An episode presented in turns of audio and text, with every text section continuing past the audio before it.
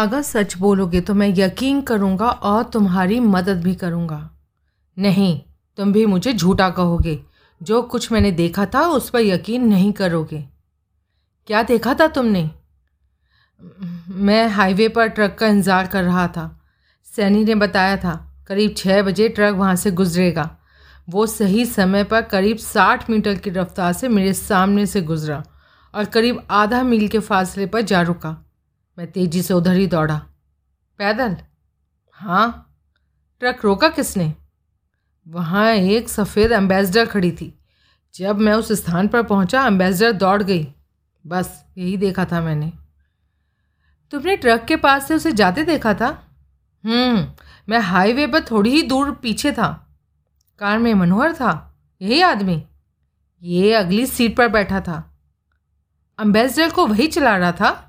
नहीं, उसके साथ कोई और भी था। कौन था?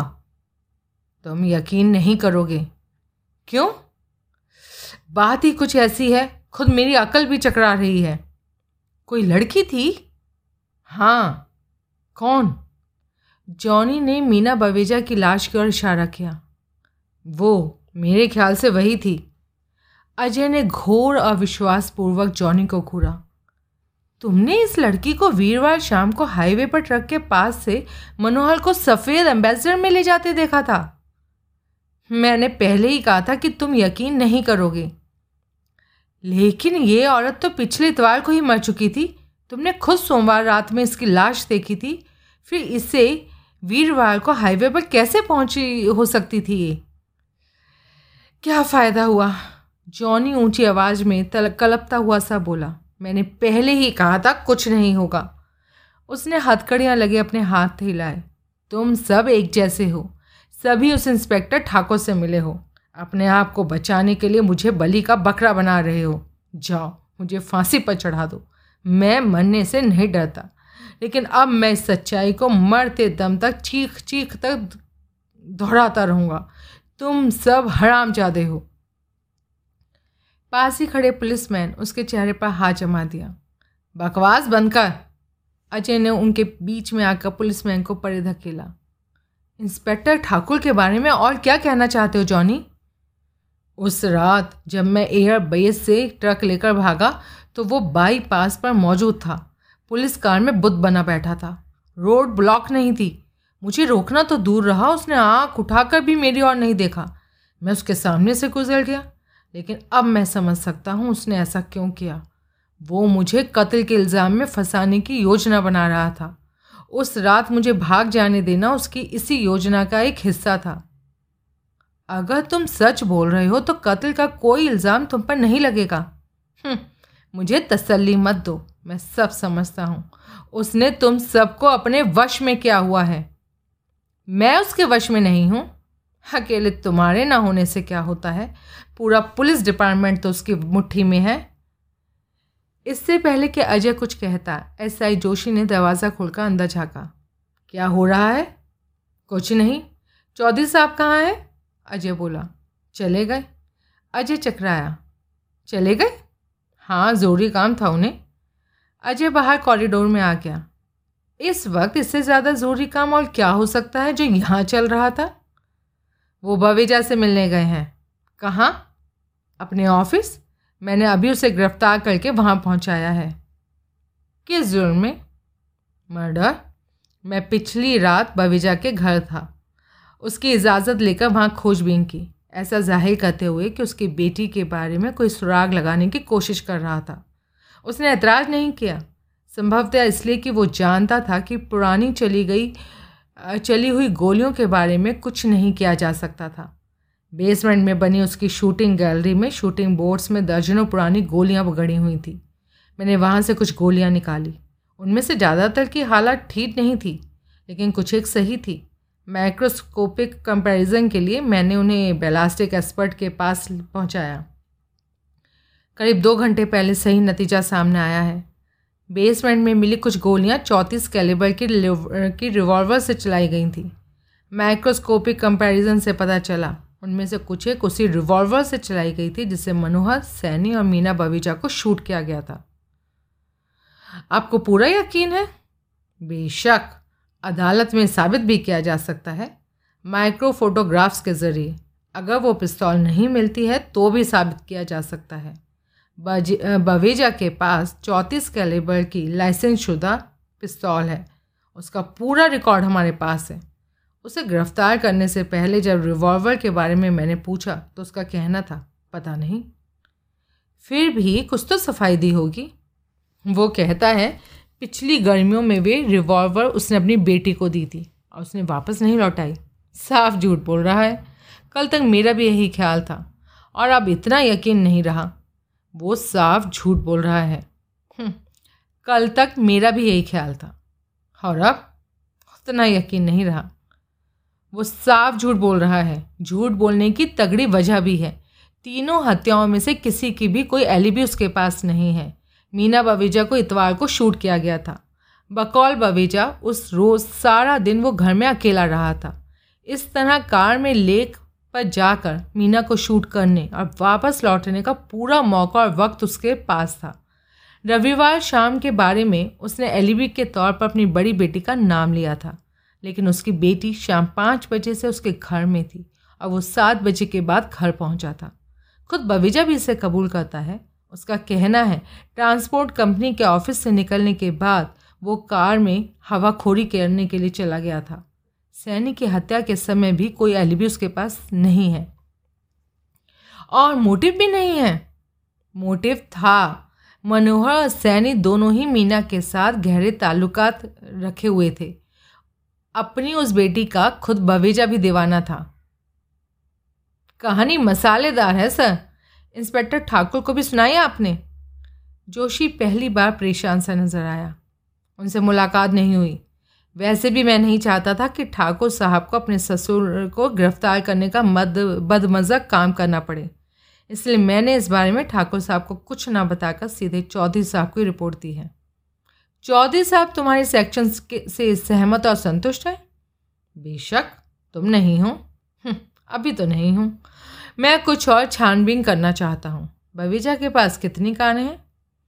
एक तो कॉन्टेसा है और एक सफ़ेद एम्बेसडर है और एक टाटा सियारा है।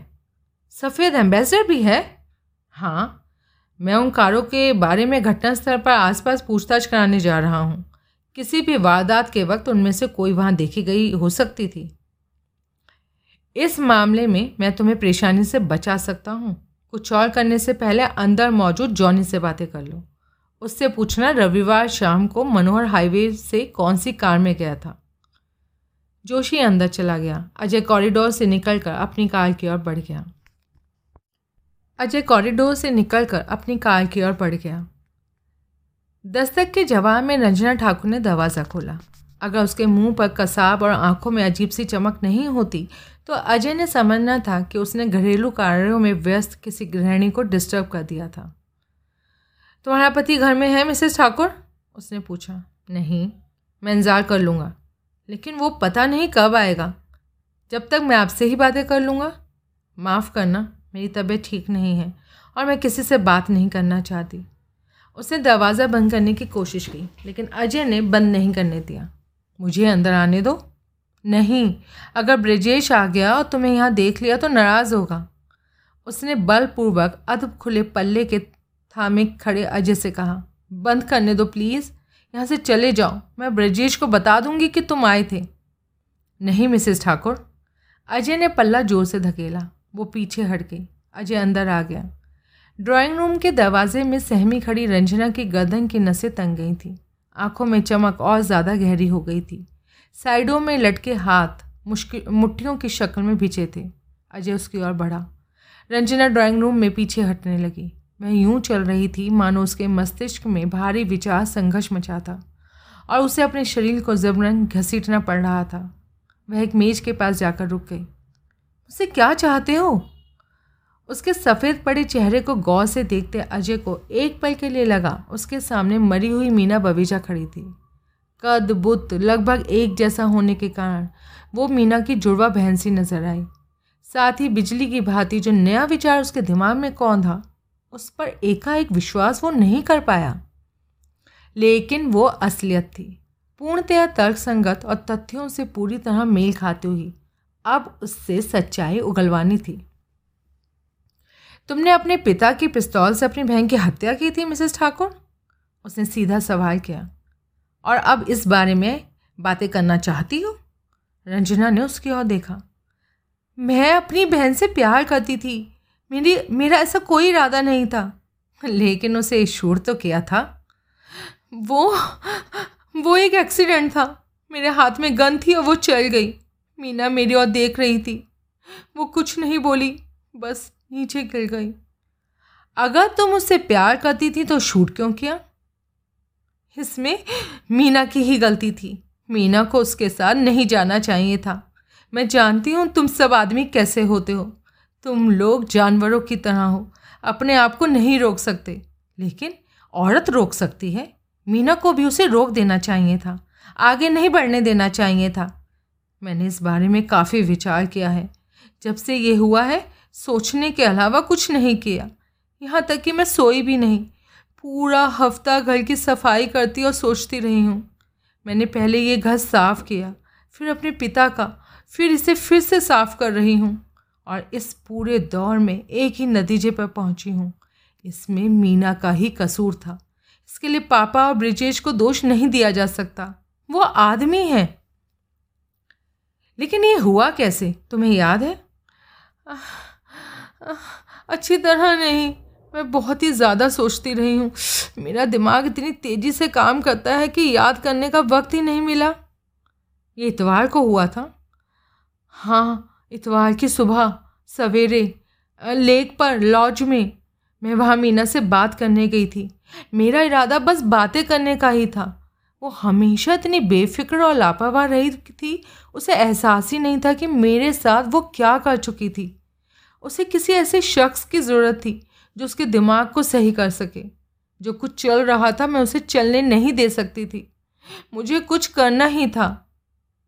तुम्हारा मतलब है इस बारे में तुम्हें आ, तभी पता चला था, राइट?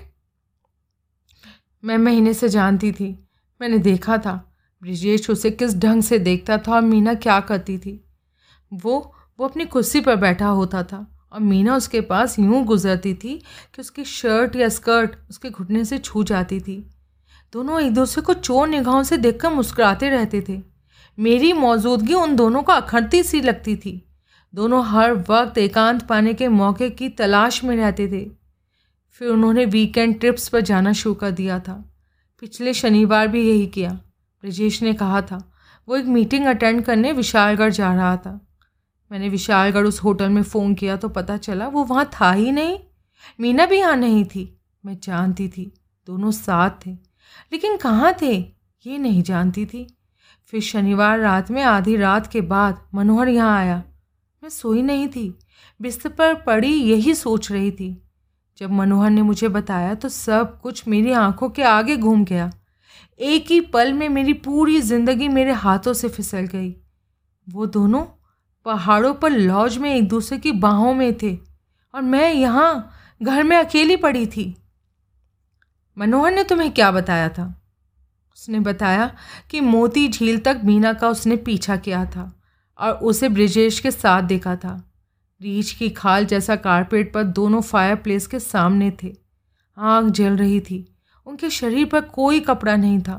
मीना हंस रही थी, उसे नाम से बुला रही थी। मनोहर काफ़ी शराब पिए हुए था और ब्रिजेश से उसे नफरत थी, लेकिन वो सच बोल रहा था। मैं जानती थी वो सच बोल रहा था। उसके जाने के बाद मैं बैठी सोचती रही कि क्या किया जाए। रात कब गुजर गई पता ही नहीं चला। फिर चर्च की घंटियां बजने लगी। मैंने अपनी कई ईसाई सहेलियों की शादियां अटेंड की थी। उन लोगों में शादियों पर चर्च में वेडिंग बेल्स बजाए जाते हैं। उस रोज़ मुझे लगा मानो वो कोई संकेत था। मेरी अपनी वेडिंग बेल्स थी। मैं कार लेकर लेक की ओर रवाना हो गई। तमाम रास्ते में घंटियां बजती रहीं और जब मैं मीना से बातें कर रही थी तब भी मेरे कानों में घंटियाँ बज रही थी। अपनी खुद की आवाज़ सुनने के लिए मुझे चिल्लाना पड़ा। वे तब तक बजनी बंद नहीं हुई जब तक कि गन चल नहीं गई और वो सिरहन से लेकर चुप हो गई। जब ये हुआ तो तुम्हारा पति कहाँ था? वो वहाँ नहीं था, मेरे पहुँचने से पहले जा चुका था। तुम्हें गन कहाँ से मिली? अपने पिता से? उसी की रिवॉल्वर थी, लेकिन उसने मुझे नहीं दी, मीना को दी थी। तुम्हारी बहन ने दी थी तुम्हें? हाँ, उसी ने दी होगी, मैं जानती हूँ उसके पास थी, फिर वो मेरे हाथ में आ गई। तुमने ऐसा क्यों किया? पता नहीं, याद नहीं आ रहा। उसका चेहरा पूर्णतया भावहीन था। सोचने की कोशिश करती हूँ तो मीना के चेहरे और घंटियों के आवाज़ों के अलावा कुछ याद ही नहीं आता। हर बात हर एक बात इतनी तेज़ी से गुजर जाती है कि मैं पकड़ ही नहीं पाती। गन चल गई और मैं डरी हुई सी उसकी लाश के पास खड़ी रही। कई सेकंड्स तक मैंने सोचा फर्श पर मैं मरी पड़ी थी। फिर फिर मैं वहाँ से भाग आई। लेकिन तुम दोबारा वापस वहाँ गई थी? हाँ, सोमवार को मीना का अंतिम संस्कार करने गई थी। उसे जला तो नहीं सकती थी, इसलिए मैंने सोचा अगर उसे दफना कर दफना दिया जाए तो उसके वहाँ पड़ी होने का ख्याल हर वक्त मुझे सताएगा नहीं। क्या उस वक्त सैनी लॉज में था जब तुम लाश के पास थी? तब आ गया था वो वो तभी आया था जब मैं वहाँ थी। मैं मीना को घसीट कर उसकी कार तक ले जाने की कोशिश कर रही थी। सैनी ने कहा वो मेरी मदद करेगा। उसका कहना था लाश को वहाँ नहीं छोड़ा जा सकता, क्योंकि इस तरह उस पर मीना को शूट करने का शक किया जाएगा। वो जंगलों में मुझे एक ऐसी जगह ले गया जहाँ मैं उसे दफना सकती थी। फिर एक बूढ़ा हम पर जासूसी करने आ पहुँचा। उसकी आंखों में किसी क्रोधित बच्चे जैसे भाव उत्पन्न हो गए। ये उस बूढ़े का दोष था जो मैं अपनी बहन को दफना भी नहीं सकी। कमबख्त, उसकी उसी जगह मैं उसकी वजह से गिर पड़ी। मेरे घुटने में चोट आ गई और तुम्हारी सैंडल की हील भी निकल गई। हाँ, लेकिन तुम्हें कैसे पता चला? मीना के और मेरे पैरों का साइज़ एक ही था। सैनी ने कहा अगर मैं उसके सैंडल से अपने सैंडल बदल लूँ तो कभी किसी को फ़र्क का पता नहीं चलेगा। फिर उसके सैंडल मैं उसके फ्लैट में छोड़ आई जब हम सारे एविडेंस ख़त्म करने गए थे। कैसा एविडेंस? ये सैनी ने मुझे नहीं बताया, बस इतना कहा था कि मीना के अपार्टमेंट में मेरे खिलाफ एविडेंस था। एविडेंस तुम्हारे खिलाफ नहीं, खुद सैनी के खिलाफ था। तुम्हारी बहन उसे ब्लैकमेल कर रही थी। नहीं, तुम गलत कह रहे हो। मीना ऐसा नहीं ऐसी नहीं थी। ये कर पाना उसके वश की बात नहीं थी। हालांकि सोच विचार कर वो कोई काम नहीं करती थी, लेकिन जानबूझकर कोई बुरा काम करने वाली भी वो नहीं थी। वो बुरी लड़की नहीं थी। बुरा कोई नहीं होता, लेकिन लालच और चाहत जैसी चीज़ें किसी को भी बुरा बना देती हैं। नहीं, तुम नहीं समझ सकते। सैनी मेरी मदद कर रहा था। उसने कहा था मीना की गलती की सज़ा मुझे नहीं मिलनी चाहिए। मीना अपनी कार की डिग्गी में थी। उसने कहा वो कार को ऐसी जगह छोड़ आएगा जहाँ एक लंबे अरसे तक किसी को उसका पता नहीं चलेगा। अपनी इस मदद के बदले में वो तुमसे क्या कराना चाहता था? एक और दुर्घटना? याद नहीं। अजय को वो टालती नजर आई। मैं याद दिलाता हूँ। सैनी ने तुमसे वीरवार शाम को हाईवे हाईवे पर रहने को कहा था। तुमने मनोहर का ट्रक रुकवा कर किसी तरह उसे नीचे उतारना था। तुम अपने पिता के घर गई, एक तो अपने लिए एलिबी जुटाने, दूसरा उससे उसकी कार मांगने। सफ़ेद एम्बेसडर, तुम्हारे लिए अपने पिता की कार ले जाना ही क्यों ज़रूरी था? सैनी ने कहा था मनोहर उसे दूर से देखकर भी पहचान लेगा। हम्म, उसने हर एक काम पूरे सोच विचार के साथ किया था। लेकिन क्या वो ये जानता था कि तुम्हारे पास मनोहर की हत्या करने की भी तगड़ी वजह थी? कैसी वजह? मैं समझी नहीं। अगर मनोहर पहले ही नहीं जान गया था तो तुम्हें देखकर समझ सकता था कि तुम अपनी बहन की हत्या कर चुकी थी। मेहरबानी करके ऐसे मत कहो। वो यूं बोली मानो अजय ने कोई ऐसा खौफनाक जीव कमरे में छोड़ दिया था जो उसे दबोच सकता था। ये लफ्ज़ इस्तेमाल मत करो।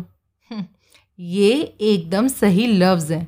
तीन वारदातों के लिए तुमने मनोहर को खामोश करने के लिए उसकी हत्या की थी। उसे खाई में धकेल कर तुम कार से अपने पिता के घर लौट गई, अपनी एलिबी को पूरा करने के लिए। इस तरह तुम्हारे खिलाफ एक ही गवाह बचा, सैनी। तुम तो ऐसे कह रहे हो जैसे ये सब योजना बनाकर किया गया था। बिल्कुल भी ऐसा नहीं था। जब मनोहर ट्रक से उतरकर कार में आकर बैठा तो जो भी पहली बात मेरे दिमाग में आई मैंने कह दी कि पापा का एक्सीडेंट हो गया था। मनोहर को शूट करने का मेरा कोई इरादा नहीं था, लेकिन सीट पर रखी रिवॉल्वर देखकर उसे शक हो गया। उसने पिस्तौल पर झपटने की कोशिश की। मगर उससे पहले मैंने पिस्तौल उठा ली। मुझे उस पर ज़रा भी भरोसा नहीं था। फिर उस पर पिस्तौल ताने रहकर मैं कान नहीं चला सकती थी। वो दोबारा पिस्तौल पर झपटा और वो फिर चल गई। हाँ, वो सीट पर गिरकर अजीब सी सांसें लेने लगा। उसकी गड़गड़ाहट और छाती पर बहते खून को मैं बर्दाश्त नहीं कर सकी, इसलिए उसे कार से गिरा दिया। पिस्तौल एक बार फिर चली थी, तीसरी दफ़ा सैनी के ऑफिस में। तुम्हें याद है? हम्म, मीना और मनोहर के साथ जो हुआ वो एक्सीडेंट था। मैं जानती हूँ तुम इस पर यकीन नहीं करोगे, लेकिन सैनी सैनी को मैंने जानबूझकर मारा था। मुझे ऐसा करना पड़ा क्योंकि उसने बृजेश को मीना और मनोहर के बारे में बता दिया था। बृजेश को जिल्लत और बदनामी से बचाने के लिए मुझे उसको खामोश करना पड़ा था कि वो दूसरों को ना बता सके। बृजेश ने उस रात मुझे घर में लॉक कर दिया था, लेकिन उसे बाहर जाना पड़ा। मैं एक खिड़की तोड़कर बाहर निकली। मोटल पहुंची तो सैनी अपने ऑफिस में बैठा मिला। मैंने उसे शूट कर दिया। हालांकि ऐसा करना मुझे अच्छा नहीं लगा क्योंकि उसने तो मेरी मदद की थी, लेकिन मुझे करना पड़ा बृजेश की खातिर। तीन हत्याएं सिर्फ तीन गोलियों से, एक बार भी नहीं चूकी। इतना अच्छा निशाना लगाना तुमने कहाँ से सीखा? पापा ने सिखाया था। बृजेश भी मुझे शूटिंग रेंज में ले जाया करता था। और अब वो पिस्तौल कहाँ है? बृजेश के पास। मैंने जहाँ छिपाई थी वहाँ से उसने निकाल ली। मुझे खुशी है कि पिस्तौल उसके पास है। क्यों? मैं नहीं चाहती कुछ और हो। मुझे नफ़रत है खून खराबे से, हमेशा रही है। जब मैं छोटी थी तो चूहेदानी से चूहा बाहर नहीं निकाल सकती थी। जब तक पिस्तौल मेरे पास रही मुझे चैन नहीं मिला। अब मुझे याद आया, पिस्तौल तुम्हारे हाथ में कैसे आई? अब तुमको याद आया तो बताओ। मैंने बताया तो था, मीना ने दी थी। लेकिन क्यों? क्या उसने कुछ कहा भी था? हाँ, याद आया। अजीब सी बात थी। क्या कहा उसने? वो मुझ पर हंसी थी। मैंने कहा था अगर उसने पापा को नहीं छोड़ा तो मैं अपनी जान दे दूँगी, ख़त्म कर लूँगी खुद को। पापा को नहीं छोड़ा? तुम्हारा मतलब है मिस्टर बावेजा? नहीं बृजेश, मैंने कहा था बृजेश को छोड़ दो, तो वो हंसती हुई बेडरूम में चली गई। पिस्तौल लेकर लौटी और मुझे देखकर बोली, लो ख़त्म कर लो खुद को, यहीं हम सब के लिए ठीक रहेगा। पिस्तौल लोडेड है, शूट कर लो खुद को। लेकिन मैंने ऐसा नहीं किया, उसे शूट कर दिया क्योंकि वो तुम्हें तबाह कर रही थी, तुम्हारे पति को तुमसे छीन कर। हाँ, लेकिन तुम्हारे पति भी तो उतना कसूरवार था। उसने तुम्हारे साथ धोखा किया था, बेवफाई की थी, फिर उसे क्यों छोड़ दिया तुमने? क्या वो सज़ा पाने का हकदार नहीं है? नहीं, मैं नहीं मानती। उसकी गलती तब होनी थी जब अगर वो मीना पर किसी तरह का दबाव डालकर उसे वो सब करने के लिए मजबूर करता, लेकिन उसने ऐसा नहीं किया। मीना अपनी मर्जी से अपनी खुशी के लिए वो सब कर रही थी, जबकि वो चाहती तो खुद को रोक सकती थी। औरत खुद को रोक सकती है, आदमी के वश की ये बात नहीं है। अजीब थ्योरी थी तुम्हारी। ये मान्यता कब से है? शुरू से? नहीं, शुरू में तो मैं औरत और मर्द दोनों को बराबर का कसूरवार समझती थी। और फिर ये मान्यता कब बदली? आ, कुछ एक महीने पहले। क्यों? मैंने इस पर काफ़ी विचार किया था, सलाह भी की थी। किससे? बृजेश से, और एक बार रजनी से भी बात की थी, सैनी की पत्नी से। हाँ, उन दोनों का भी यही कहना था कि सज़ा की हकदार ऐसी हालत में औरत ही होती है। इसलिए तुमने मीना को सज़ा दे दी। हम्म, क्या तुम अपने पति से प्यार करती हो? पता नहीं। तुम्हारा पति तुमसे प्यार करता है? पहले तो करता था। तुमने ठाकुर से शादी क्यों की? पता नहीं। तुमसे शादी करने से पहले क्या ठाकुर किसी और से प्यार करता था? हाँ, रजनी से करता था। और तुम्हें ये बात कब पता चली? थोड़े ही दिन हुए हैं। अगर वो रजनी से प्यार करता था तो तुमसे शादी क्यों की? पता नहीं। तभी बाहर एक कार रुकने की आवाज़ सुनाई दी। बृजेश आ गया, रंजना ने धीरे से कहा।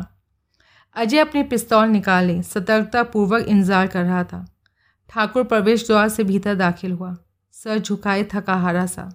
वो यूनिफॉर्म पहने था, बिना कैप और बेल्ट, कंधों पर स्टार नहीं थे, गन हॉलिस्टर भी नज़र नहीं आ रहा था। लेकिन पैंट की दाई जेब जिस ढंग से उभरी हुई थी उससे जाहिर था उसमें गन मौजूद थी। मैं जानता था तुम यहीं मिलोगे। मुझे यहाँ देखकर तुम्हें ताज्जुब नहीं हुआ ठाकुर? नहीं। और डर भी नहीं लग रहा, राइट? नहीं। अजय ने पहली बार नोट किया कि ठाकुर की आवाज़ में अब ना तो वो रौब था और ना ही चेहरे पर अधिकारपूर्ण भाव। तुम्हारी पत्नी बहुत अच्छी निशानेबाज है। ठाकुर ने सर झुकाए खड़ी रंजना को देखा। जानता हूँ, उसने कहा और हाथ ऊपर उठाकर बोला, मेरी जेब में गन है, निकाल लो। अजय ने वैसे ही कहा। वो चौंतीस कैलिबर की पुरानी पिस्तौल थी, क्लीन, ऑयल्ड और लोडेड। ये वही पिस्तौल है? हाँ। ठाकुर ने पुनः पत्नी की ओर देखा। तुमने इसे बता दिया? रंजना ने सर हिलाकर हामी भर दी। तो तुम जान गए हो अजय? ठाकुर ने पूछा। हाँ, तुम कहाँ थे? अजय ने दोनों पिस्तौल कोट की जेबों में डालकर पूछा। हाईवे पर। मैं सब कुछ छोड़कर भाग जाना चाहता था, दूर ऐसी कहीं जगह पर जहाँ मैं एक नए सिरे से शुरुआत कर सकूँ, लेकिन ये बेवकूफ़ाना चाहत ज़्यादा देर मुझे नहीं बांध सकी। रंजना को इन सब का सामना करने के लिए मैं अकेली नहीं अकेली नहीं छोड़ सका। इससे ज़्यादा कसूरवार मैं हूँ। मैं अपने कमरे में जा रही हूँ बृजेश, रंजना कराहती हुई सी बोली। तुम्हें इस तरह से बातें करते मैं नहीं सुन सकती। भागोगी तो नहीं? नहीं। खुद को चोट भी नहीं पहुँचाओगी?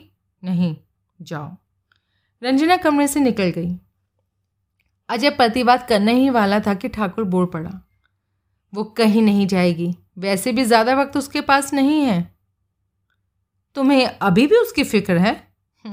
वो बच्चों की तरह है अजय, और यही सारी मुसीबत है। उसे दोष मैं नहीं दे सकता, कसूर मेरा है, मैं ही जिम्मेदार हूँ। रंजना ने जो भी किया अपने अंदरूनी दबाव के तहत किया था। वो नहीं जानती थी कि वो क्या कर रही थी, लेकिन मैं अच्छी तरह जानता था और शुरू से जानता था क्या कर रहा था, फिर भी करता चला गया। उसी का नतीजा है। वहीं एक कुर्सी पर वो बैठ गया, कुछ एक पल अपने हाथों को देखता रहा और फिर बोला, मुझे वीरवार रात को पता चला जब सैनी ने बताया कि रंजना क्या कर चुकी थी। मैं मोटल में उसके पास था जब उसने मुझे इस बारे में इशारतन बताया। बाद में जब उसके घर पहुंचा तो उसने सब कुछ मेरे मुंह पर दे मारा। तभी मुझे पहली बार पता चला कि मीना मर चुकी थी। जो मैंने किया है इस तरह उसकी कोई सफाई मैं नहीं दे रहा हूँ, यह अलग बात है। अगर मैं सही ढंग से सोच रहा होता तो ऐसा नहीं करना था। सैनी की बातों से इतना तगड़ा शॉक मुझे लगा जिसके लिए ज़रा भी तैयार मैं नहीं था। मीना से मेरी आखिरी मुलाकात लेक पर हुई थी। हम दोनों खुश थे, बेहद खुश।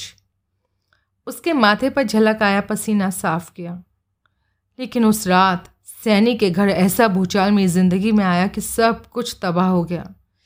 मेरी चहती मर चुकी थी, मेरी पत्नी ने उसे मार डाला, फिर एक और हत्या उसने कर डाली। सैनी ने अपनी ओर से कोई कसर बाकी नहीं छोड़ी। मुझे रजामंद करने के लिए जो भी कह सकता था कह डाला। मुझे उसकी बातों पर यकीन नहीं आया। फिर मैंने रंजना से पूछा तो उसने हर एक बात कबूल कर ली जो भी उसे याद थी। यही वजह थी कि उस रात कोई राह मुझे नहीं सूझ सकी। मैं बाईपास पर गया और जो सैनी कराना चाहता था कर दिया।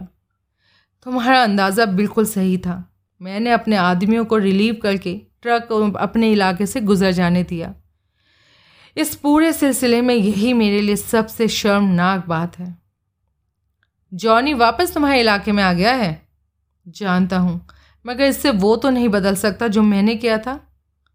ठाकुर पीड़ित स्वर में बोला। पिछले अड़तीस घंटों में मैंने इस पूरे एरिया का चप्पा चप्पा छान मारा, ये जाहिर करते हुए कि जॉनी और उस ट्रक को ढूंढ रहा था, जबकि असल में मुझे मीना की लाश की तलाश थी। सैनी बेहद चालाक था। उसने मुझे नहीं बताया कि लाश कहाँ थी। ये उसका एक और होल्ड था मेरे ऊपर। मीना और मनोहर की हत्याओं के बारे में पता चलने के बाद मैं रंजना को उस रात घर छोड़ने के बजाय साइकेट्रिस्ट के पास ले जाना चाहता था, लेकिन ऐसा नहीं कर सका क्योंकि सैनी के इशारे पर नाचने को मजबूर था। तुम्हारी पत्नी वाकई साइको है? वो इमोशनली डिस्टर्ब्ड है। तुम्हें एबनॉर्मल नहीं लगती? अजय ने जवाब नहीं दिया। जब से मैं उसे जानता हूँ कभी पूरी तरह नॉर्मल नहीं रही। जब बवेजा के घर में थी तो तो बवेजा के संकी पंखी की वजह से वो कभी खुश नहीं रही, खुद को उपेक्षित और फालतू की चीज़ समझती रही। और ये सब जानते हुए भी तुमने उससे शादी कर ली। मैं खुद भी बहुत ही जज्बाती आदमी हूँ, शायद इसलिए उसकी ओर खींचता चला गया। शादी के बाद सब ठीक ही चल रहा था और अगर बच्चे पैदा हो जाते तो शायद बिल्कुल ठीक चलते रहना था। बच्चों की कमी ने हमारी ज़िंदगी को नीरस कर दिया। क्या तुम रंजना को प्यार नहीं करते थे ठाकुर? करता था, मगर दिल से कभी नहीं कर पाया। रंजना दिमागी तौर पर एक बीमार लड़की थी, उसे प्यार भी तुम नहीं करते थे, फिर भी उससे शादी कर ली। क्यों? ऐसी क्या मजबूरी थी? ठाकुर ने सर झुका लिया। रंजना के घर के हालात और उसकी अपने हालात की वजह से मुझे उससे हमदर्दी थी। एक शाम बारिश से बचने के लिए मैं उसके घर गया। वो घर में अकेली थी। एकांत में न जाने कैसे मुझ पर शैतान सवार हो गया। उसने मुझे बहुत रोका, बराबर इनकार करती रही, मगर मैं मैं खुद को नहीं रोक सका। उसे अपनी हवस का शिकार बना डाला। इसमें रंजना की कोई मर्जी नहीं थी। फिर इत्तेफाक से उसे हमल ठहर गया। उसने अबॉर्शन कराने से इनकार कर दिया। ओह, यानी तुमने उसका रेप किया था। फिर तुम्हें एक शरीफ आदमी और ईमानदार अफसर की अपनी इमेज को बचाने के लिए मजबूरन शादी करनी पड़ी। ऐसे ही समझ लो। मीना तुम्हारी ज़िंदगी में कब और कैसे आई? मेरा ख्याल है मीना को जब मैंने पहली बार देखा तभी उसकी ओर आकर्षित हो गया था, लेकिन ये बात मेरे दिमाग के किसी कोने में दबी रही। जब वो हमारे साथ रह रही थी तब और बाद में भी मुद्दत तक मैं वो बात को इसी तरह दबाता रहा, शायद इसलिए कि मीना कमसिन थी और मैं उसके साथ वो सब नहीं दोहराना चाहता था जो उसका बाप कर चुका था। फिर वो जवान होती गई, एक मस्त बेफिक्र और आज़ाद ख्याल बेइंतहा खूबसूरत युवती बन गई। पिछले साल उसके प्रति मेरा आकर्षण एकाएक जाग उठा। तब तक हमारी वैवाहिक ज़िंदगी पूरी तरह नीरस हो चुकी थी और मैं रंजना से निराश होकर फ्रस्ट्रेशन का शिकार हो रहा था। हालांकि मीना अलग फ्लैट में रहने लगी थी, मगर हमारे पास आती रहती थी। मैं उसे प्यार करने लगा। मीना मानो तैयार बैठी थी।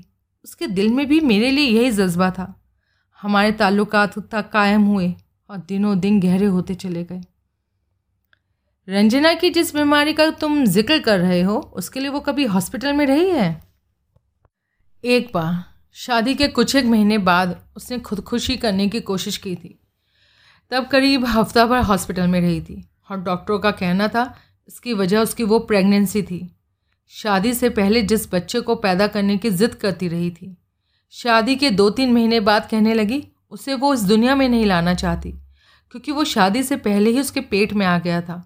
इसलिए उसकी अपनी निगाहों में वो हरामी और उसकी अपनी बदकारी का सबूत था। फिर एक रोज़ पूरी बीस नींद की गोलियां निगलनी। मैं सही वक्त पर उसे हॉस्पिटल ले गया और वो बच गई। और बच्चे का क्या हुआ? उस हादसे के महीने भर बाद रंजना एक रोज़ बाथरूम में फिसल कर बाथटब पर जा गिरी। तेज़ ब्लीडिंग शुरू हो गई। अस्पताल पहुँचे तो डॉक्टरों ने उसे रोकने की कोशिश की, मगर कामयाब नहीं हो सके। आखिरकार अबॉर्शन ही कराना पड़ा। लेकिन उसके बाद उसकी दिमागी हालत काफ़ी सुधर गई। क्या वो कोई साइकेट्रिक ट्रीटमेंट ले रही है? हाँ, लेकिन सही ढंग से नहीं। कई कई रोज़ दवाइयाँ नहीं खाती। फिर भी उसे उसकी दिमागी हालत सही ना होने के आधार पर इन तीनों हत्याओं के आरोप से बचाया तो जा सकता है। हाँ, लेकिन इस हालत में उसे मेंटल हॉस्पिटल में रहना होगा। क्या तुमने चौधरी को ये सब बता दिया? हाँ, और अपनी नौकरी से इस्तीफ़ा भी दे दिया। तुम्हारे ससुर बवेजा? बवेजा मर चुका है। अजय बुरी तरह चौंका। कैसे? चौधरी के ऑफिस में ज़बरदस्त हार्ट अटैक हुआ और कुछ एक मिनटों में दम तोड़ दिया। अजय हंसा। यानी एकदम लाइन क्लियर। मानना पड़ेगा, तुम किस्मत की धनी हो ठाकुर। क्या मतलब? तुम्हारी पत्नी रंजना अपने बाप बवेजा की अब इकलौती वारिसा है, लेकिन उसे पागल खाने में रहना होगा और उसके पति होने के नाते उसके बाप बवेजा के बिजनेस, जायदाद वगैरह तुम्हारे हाथ में रहेंगे। तुम्हारी तो लॉटरी खुल गई। क्या बक रहे हो तुम? ठाकुर चिल्लाया। चिल्लाओ मत, मैं असलियत बयान कर रहा हूँ। बवेजा की दौलत के दम पर अब तुम अपनी पुरानी प्रेमिका और ताज़ा विधवा हुई रजनी के साथ बिना किसी रोक टोक के ऐश कर सकते हो। वो आज भी तुम्हारा इंतज़ार कर रही है। तुम दोनों के रास्ते की तमाम रुकावटें दूर हो चुकी हैं। तुम पागल तो नहीं हो? बिल्कुल भी नहीं। तुमने अपनी जो कहानी सुनाई है उसमें कितनी सच्चाई है मैं नहीं जानता और ना ही मैं जानना चाहता हूँ। तुमसे ज़रा भी हमदर्दी मुझे नहीं है। अजय हिकारत भरे लहजे से कह रहा था। तुम निहायत कमीने, मक्कार, खुदगर्ज और अयाश आदमी हो। रंजना को अपनी हवस का शिकार बनाकर उसे पागल कर दिया। उससे दिल बह गया तो मीना के भाव में सरक गए। साथ ही अपनी जवानी के पहले प्यार को भी दोबारा और मुकम्मल तौर पर पाने की कोशिश करते रहे। तमाम बखेड़े की जड़ मीना के साथ ताल्लुकात कायम करने के पीछे तुम्हारा मकसद उसके साथ महज ऐश करना नहीं था। ये तुम्हारा लॉन्ग टर्म प्लानिंग का एक अहम हिस्सा था, इसलिए तुमने अपने ताल्लुकात को रंजना पर जाहिर होने दिया। रंजना के साथ इतने अरसे तक रहने की वजह से उसकी सोच और सोचने के ढंग से तुम बखूबी वाकिफ़ हो चुके थे। इसलिए तुमने औरत और मर्द के नाजायज़ ताल्लुकात के बारे में ये मान्यता कि इस मामले में औरत ही कसूरवार और सज़ा की हकदार होती है, इस ढंग से इतनी गहराई के साथ रंजना के दिमाग में बिठा दी कि उसने मीना की जान लेने का फैसला कर लिया। और इसमें रंजना ने भी तुम्हारी मदद की। इत्तेफाक से ऐसे हालात पैदा हो गए कि तुम्हें कुछ करना ही नहीं पड़ा। तुम जानते थे रंजना किस स्थिति में क्या करेगी। उसने मीना की हत्या कर दी।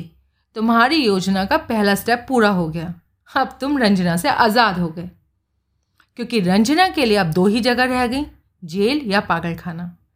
मनोहर की हत्या तो इस सिलसिले की सर्वथा अनपेक्षित घटना थी, लेकिन रजनी को आज़ाद कराने के लिए तुमने फिर रंजना के दिमाग में ये बात बिठा दी कि सैनी की वजह से तुम्हें जिल्लत और रसवाई का सामना करना पड़ सकता था। उसका ज़िंदा रहना खतरनाक था, इसलिए तुम रंजना को यहाँ अकेली छोड़ गए थे। खुद को इससे अलग और अनजान जाहिर करने के लिए घर को ताला भी लगा दिया। मगर तुम जानते थे रंजना के दिमाग में सैनी की जान लेने की जो बात बैठ गई थी उसे वो पूरा करके ही दम लेगी, और यही हुआ भी। रंजना खिड़की तोड़कर भाग गई, सैनी मारा गया और तुम्हारी रजनी भी आज़ाद हो गई। वाह! अपने प्लान के मुताबिक तुम दो रिमोट कंट्रोल मर्डर करने में कामयाब हो गए। तुम्हारी योजना पूरी तरह कामयाब हो गई। खुद को एक बार फिर शरीफ और ईमानदार साबित करने के लिए तुमने नौकरी से इस्तीफ़ा दे दिया, ताकि इससे तुम्हारी नेक नियत मानकर तुम्हारा विभाग और अदालत में जज अपनी कहानी के दम पर, जिसकी हमदर्दी हासिल करने में तुम कामयाब हो जाओगे, खुद को बेगुनाह करार दे दो। तुम मुझ पर बेबुनियाद इल्ज़ाम लगा रहे हो। मेरे खिलाफ तुम्हारे पास सबूत क्या है? अजय ने उसे घूरा। कोई नहीं। तुम तो खून कर चुके हो, मगर कानून तुम्हारा कुछ नहीं बिगाड़ सकता। तुम रंजनी के साथ रंजना के बाप की दौलत पर ऐश करोगे और बेचारी रंजना जेल में या पागलखाने में बाकी ज़िंदगी गुजारेगी। हा हा हा, बिल्कुल यही होगा, ठाकुर हंसा। रंजना की जगह पागलखाने में ही है और रंजन रजनी की जगह तुम्हारी बाहों में। हाँ, तुम वाकई शैतान हो ठाकुर। तुम्हें ज़िंदा रहने का कोई हक नहीं है। तुम जो चाहे कर सकते हो, मुझे कोई परवाह नहीं। मैं जो करना चाहता था कर दिया। अब मेरा कोई कुछ नहीं बिगाड़ सकता। अजय विवशतापूर्वक उसे देख रहा था। उसका रोम रोम नफ़रत से सुलग रहा था। अचानक उसकी निगाहें ठाकुर के पीछे ड्राइंग रूम के अंदर की ओर खुलने वाली दरवाजे की ओर उठ गई। वहाँ रंजना बुत बनी खड़ी थी। कागज़ की तरह सफ़ेद चेहरा, चमकती आंखें और सीधी तनी गर्दन। स्पष्ट था वो काफ़ी कुछ सुन चुकी थी। जानते हो अजय? ठाकुर ने पूछा। इसे क्या कहते हैं? नहीं, इसे परफेक्ट क्राइम कहते हैं। कहीं कोई सबूत नहीं, लूज एंड नहीं। मैंने साबित कर दिया है परफेक्ट क्राइम महज किताबी चीज़ नहीं है। तभी टेलीफोन की घंटी बजने लगी। ठाकुर मुस्कुराता हुआ उठा। टेलीफोन दूर कोने में रखा था। मैं जा रहा हूँ ठाकुर, अजय ने कहा। तो जाओ। अजय तेज़ी से बाहर निकला। ठाकुर द्वारा दी गई रिवॉल्वर निकालकर उससे तीन गोलियाँ निकाली और पिस्तौल को रुमाल रुमाल से पोंछकर कुछ एक सेकंड्स में ही पुनः अंदर चला गया। घंटी अभी बज रही थी। तुम फिर वापस आ गए? टेलीफोन उपकरण के पास जा पहुँचे ठाकुर ने पलट कर पूछा। अजय ने रुमाल से पकड़ी पिस्तौल उसे दिखाई। ये वापस करने आया हूँ, रख दो। हेलो? उसने लापरवाही से कहा और रिसीवर उठा लिया। अजय देख चुका था कि रंजना अभी भी उसी तरह खड़ी थी। उसने पिस्तौल सोफे पर डाल दी। रंजना फ़ौरन अपने स्थान से हिली, नींद में चलती हुई सी निशब्द आगे आई। अजय पुनः तेज़ी से बाहर निकल गया। वो कोई खतरा उठाना नहीं चाहता था। हाँ, सब ठीक हो गया डियर, ठाकुर माउथ पीस में कह रहा था। सोफ़ी की तरफ उसकी पीठ थी। तुम जब चाहो आ सकती हो यार। रंजना सोफे पर पड़ी रिवॉल्वर उठा चुकी थी। ब्रिजेश, ठाकुर फ़ौरन पलटा। अपनी और पिस्तौल तनी पाकर चेहरा फक पड़ गया। तुम वाकई शैतान हो, रंजना बोली। तुम्हें जिंदा रहने का कोई हक नहीं है। क्या क्या कर रही हो? वही जो मुझे बहुत पहले कर देना चाहिए था। ट्रिगर पर कसी रंजना की उंगली खिंची और तब तक खिंचती गईं जब तक कि तीनों गोलियां ठाकुर की छाती में ना जा घुसीं। पास ही कहीं पुलिस सायरन की आवाज़ गूंजी। अजय अंदर आ गया। ठाकुर औंधे मुंह पड़ा था। उसके हाथ में अभी भी रिसीवर थमा था। छाती से बहता खून का कारपेट बन छाती से बहता खून का कारपेट पर बनता दायरा धीरे धीरे बढ़ता जा रहा था। रंजना रिवॉल्वर हाथों में थामे सोफे पर बैठ गई। सोफे के पुश्त पर गर्दन का पृष्ठ भाग टिकाकर आंखें बंद कर लीं। वो पूर्णतया शांत नजर आ रही थी। एक कुर्सी पर बैठकर पुलिस के पहुंचने का इंतजार करते अजय ने यूं ठाकुर की लाश की ओर देखा मानो पूछ रहा था, अगर वो परफेक्ट क्राइम था तो इसे क्या कहोगे?